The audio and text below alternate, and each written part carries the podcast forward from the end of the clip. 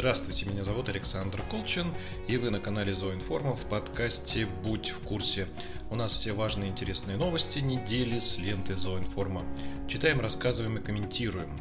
Вот и прошла очередная неделя, и сегодня я расскажу, какие же новости были основными в эти 7 дней, что происходило в зооиндустрии, что случилось в России и за рубежом. Ну и начнем мы по традиции с официальных новостей. Минэкономразвитие внесло предложение об уточнении АКВЭД. Максим Решетников, глава Министерства экономического развития, рассказал о внесении на рассмотрение правительства Российской Федерации предложения о возможности уточнения компаниями малого и среднего бизнеса общероссийского классификатора видов экономической деятельности – он назвал тему акведов самой больной в системе мер поддержки экономики. В Минэкономразвитие прекрасно понимает, что эта система стала вынужденным выбором в ситуации, когда нужно было быстро помогать экономике, пояснил он. По словам главы министерства, ранее высказывались предложения оказывать поддержку по критериям падения выручки – Однако в Министерстве экономического развития на это не пошли, поскольку отчетность, особенно у малого и среднего предпринимательства, квартальная. То есть, чтобы помочь бизнесу, нужно было дождаться июля-августа, но к тому времени большая часть предприятий уже прекратила бы деятельность. Поэтому в Минэкономразвития выбрали вариант с акведами, отдавая себе отчет в его несовершенстве. Позднее министерство внесло уточнение в перечне акведов, а малым и микропредприятиям во многих программах поддержки была предоставлена возможность использовать не только основной аквед, но и вспомогательный. А сейчас в правительство внесен ряд предложений по дополнительной возможности предприятиям уточнять акведы. В частности, Минэкономразвитие предлагает предусмотреть возможность определения основного вида деятельности по коду аквед уточненному субъектам малого и среднего бизнеса. Как ожидается, это потенциально расширит список получателей господдержки более чем на 200 тысяч субъектов малого и среднего предпринимательства.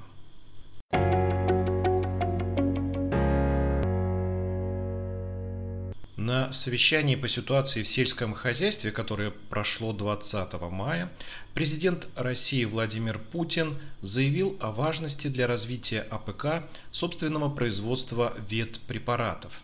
По его словам, это залог продовольственной безопасности и независимости нашей страны. Пока же на отечественном рынке ветпрепаратов преобладает импорт. По данным Национальной ветеринарной ассоциации, более 68% российского рынка лекарств для животных приходится на иностранных производителей. Химико-фармацевтические препараты около 68%, иммунобиологические препараты около 69%. В 2018 году импорт этих товаров в Россию составил 32,4 миллиарда рублей, тогда как на собственное производство пришлось 15,1 миллиарда рублей дополнительных мощностей. Татьяна Севастьянова, заместитель исполнительного директора Национальной ветеринарной ассоциации, считает, что на сегодняшний день российские компании на своих заводах могли бы увеличить производство до 50%. Кроме того, все эти компании осуществляют инновационные разработки и готовы при условиях государственной поддержки запустить их в производство. По экспертным оценкам, из всего перечня зарегистрированных вакцин у 95% импортных препаратов есть отечественные аналоги – от средств для профилактики заболеваний сельскохозяйственных животных и до препаратов для лечения кошек и собак.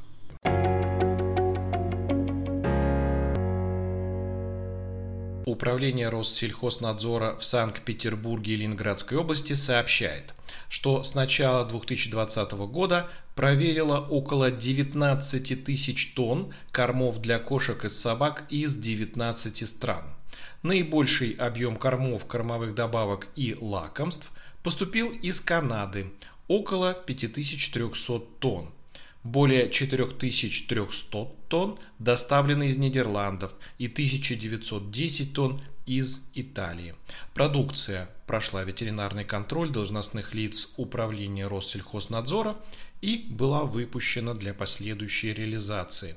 За тот же период 2019 года северная столица и Ленинградская область приняли порядка 15 тысяч тонн кормов, а за весь прошлый год – 48 тысяч тонн такой продукции.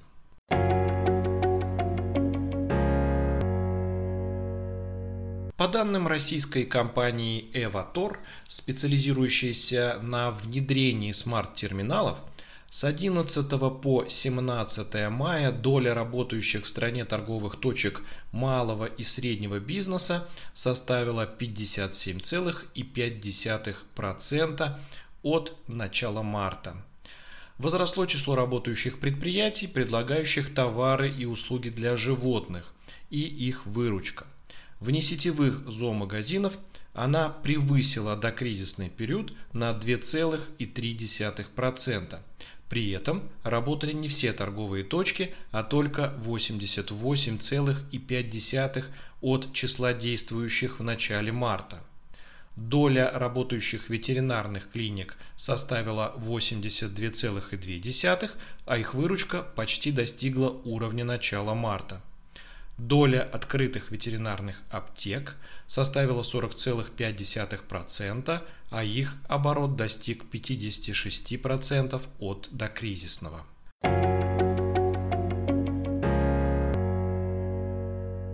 Федеральная антимонопольная служба России вынесла решение о том, что ООО «Фармина Pet Foods» нарушила закон о защите конкуренции.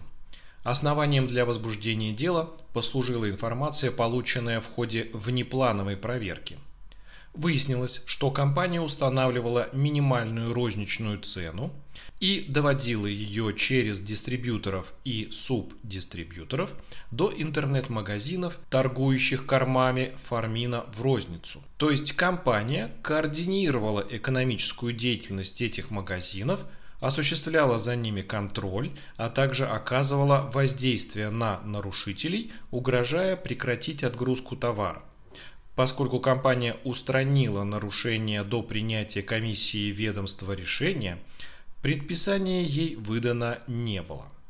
ООО «Фармина Pet Foods» является российской дочерней компанией «Фармина Pet Foods» мирового производителя кормов для домашних животных премиум-класса и единственным поставщиком кормов торговой марки «Фармина» на территории Российской Федерации.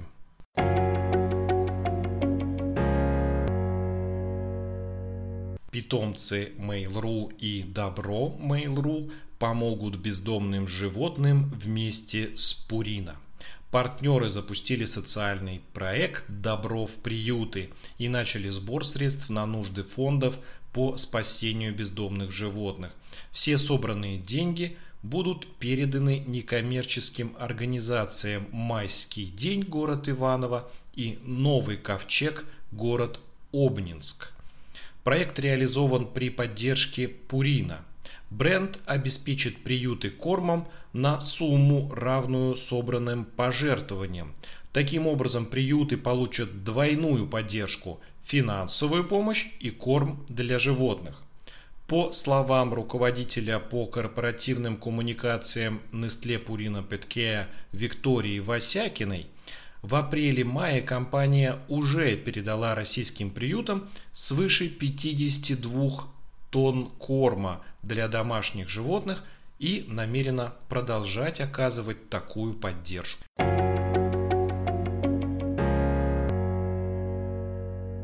В апреле группа компаний «Детский мир» сообщила о запуске благотворительной акции, направленной на помощь бездомным животным. Инициатива стартовала во всех 11 магазинах сети «Зоозавр» Москвы, Московской области и Тамбова. Любой посетитель мог приобрести и положить в специальную корзину товары, необходимые животным приютах.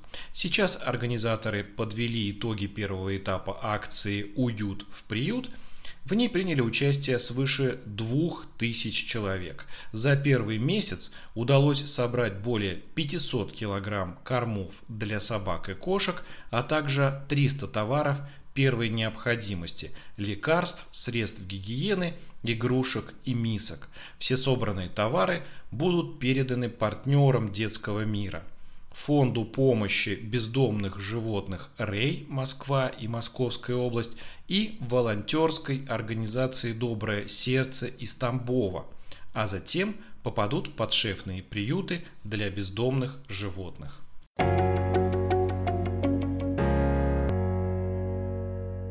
Студенты Казанского федерального университета создали приложение Dogger – оно включает в себя личный кабинет владельца собаки, информацию о площадках для выгула собак, о док-френдли заведениях, клиниках, зоомагазинах города, доску объявлений с мероприятиями, форум и многое другое. По мнению разработчиков, приложение должно стать популярным, поскольку конкурентов в стране у него просто нет, а зарубежные аналоги не ориентированы на Россию. Как стартап, который успешно прошел отбор, проект может рассчитывать на помощь экспертов в IT-рынке в течение одного года. Команда получила также современный Open Space Office, менторскую поддержку от экспертов индустрии, бухгалтерское и юридическое сопровождение, частное и государственное финансирование. В скором времени приложение Dogger – будет доступна для скачивания на платформе Play Market.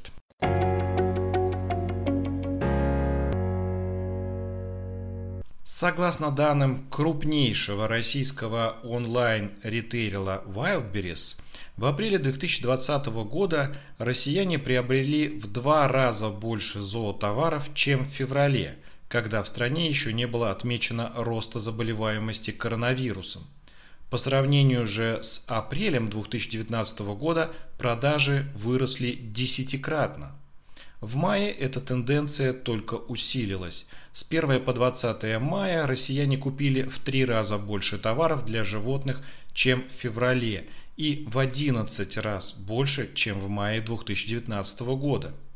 Судя по всему, находясь на самоизоляции, владельцы животных активно ухаживали за своими питомцами – Наиболее динамично растущими стали категории товара для ухода и красоты, мыло для питомцев, футболки для животных, машинки для стрижки и расчески, пуходерки, домики и поилки для животных. Россияне в два раза чаще приобретали лакомства, игрушки и гамаки для животных. За месяц также было куплено в два раза больше сухого корма, чем влажного вырос интерес и к аквариумистике. По сравнению с февралем в апреле в 10 раз увеличились продажи аксессуаров для создания домашнего подводного мира. В топ-10 регионов России, где больше всего приобрели в апреле товаров для домашних питомцев, вошли Московский регион, Санкт-Петербург, Краснодарский край, Свердловская область, Мурманская область, Ханты-Мансийский автономный округ Югра, Ямало-Ненецкий автономный округ, Ленинградская, Нижегородская и Ростовская область. Напомним, что Wildberries начал продавать зоотовары в 2018 году, а в первом квартале 2019 года уже отчитался о росте продаж в этой категории на 200%.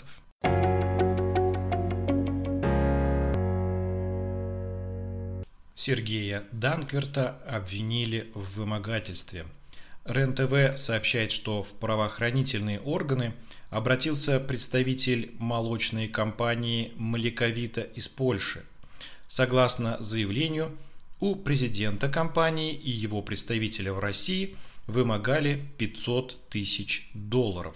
Требование мзды, по словам потерпевших, исходило от главы Федеральной службы по ветеринарному и фитосанитарному надзору Сергея Данкверта и его заместителя Константина Савенкова. Действовали высокопоставленные должностные лица через юриста по фамилии Суздальцев.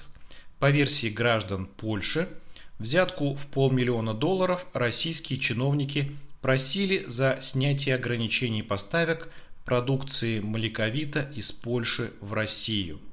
Сейчас по факту обращения в полицию проводится доследственная проверка.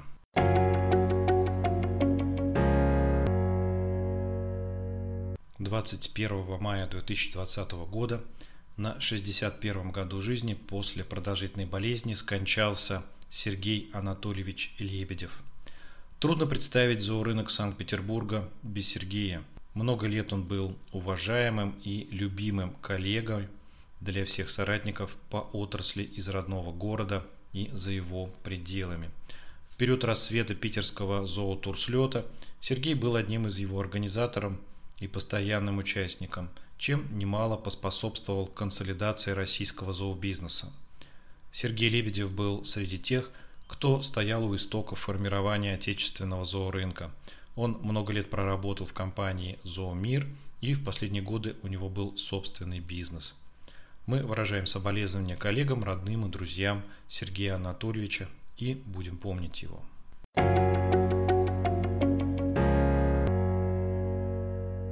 Крупнейший в Великобритании ритейлер Pets at Home подвел предварительные итоги финансового 2019 года. По данным компании, рост выручки в магазинах составил 9,4% и достиг 1 миллиарда фунтов. Омниканальные доходы выросли на 27,8%, что говорит об эффективности инвестиций в разнообразные онлайн и офлайн проекты – Ветеринарное подразделение компании также добилось роста выручки на 5,6%. В опубликованной презентации для инвесторов ритейлер заявил о планах наращивать инвестиции в сфере цифровых продаж по нескольким направлениям, учитывая меняющиеся привычки покупателей.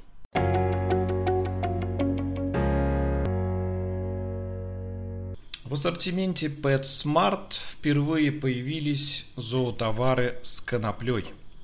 Mary's Tales, американский производитель бальзамов и гелей для животных с добавлением конопли, объявил, что его продукция будет продаваться в сети зоомагазинов PetSmart. Правда, э, не во всех торговых точках, а только в тех, что расположены в Колорадо, Орегоне, Индиане, Кентукки и Теннесси. Компания планирует постепенно расширять список штатов, где будет доступна продукция с добавлением конопли. Интерес PetSmart, одного из крупнейших ритейлеров в США к зоотоварам с продуктами переработки медицинской конопли, не случайен. Продажи такой продукции, кормов, средств для ухода, пищевых добавок и ветпрепаратов выросли с 163 тысяч долларов в 2016 году до 9 миллионов в 2019. Об этом говорила Мария Ланге, специалист из Nielsen Global Connect, во время презентации на Global Pet Expo 2020.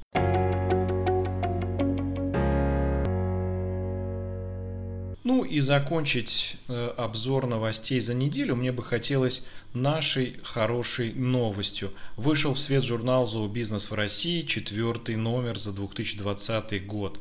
Тема номера – дезинфицирующие средства.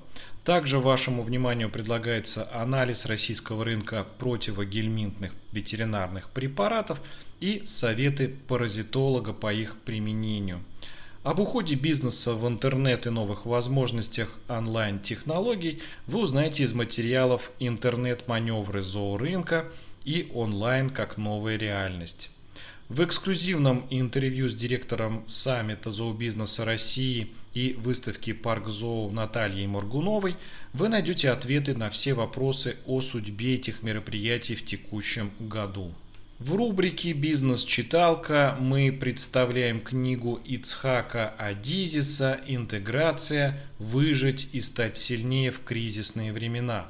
А в статье «Иди туда, где страшно» своим антикризисным опытом и методами преодоления трудных ситуаций делится основатель и генеральный директор Collar Company Юрий Синица. Мы старались сделать этот номер для вас интересным и актуальным.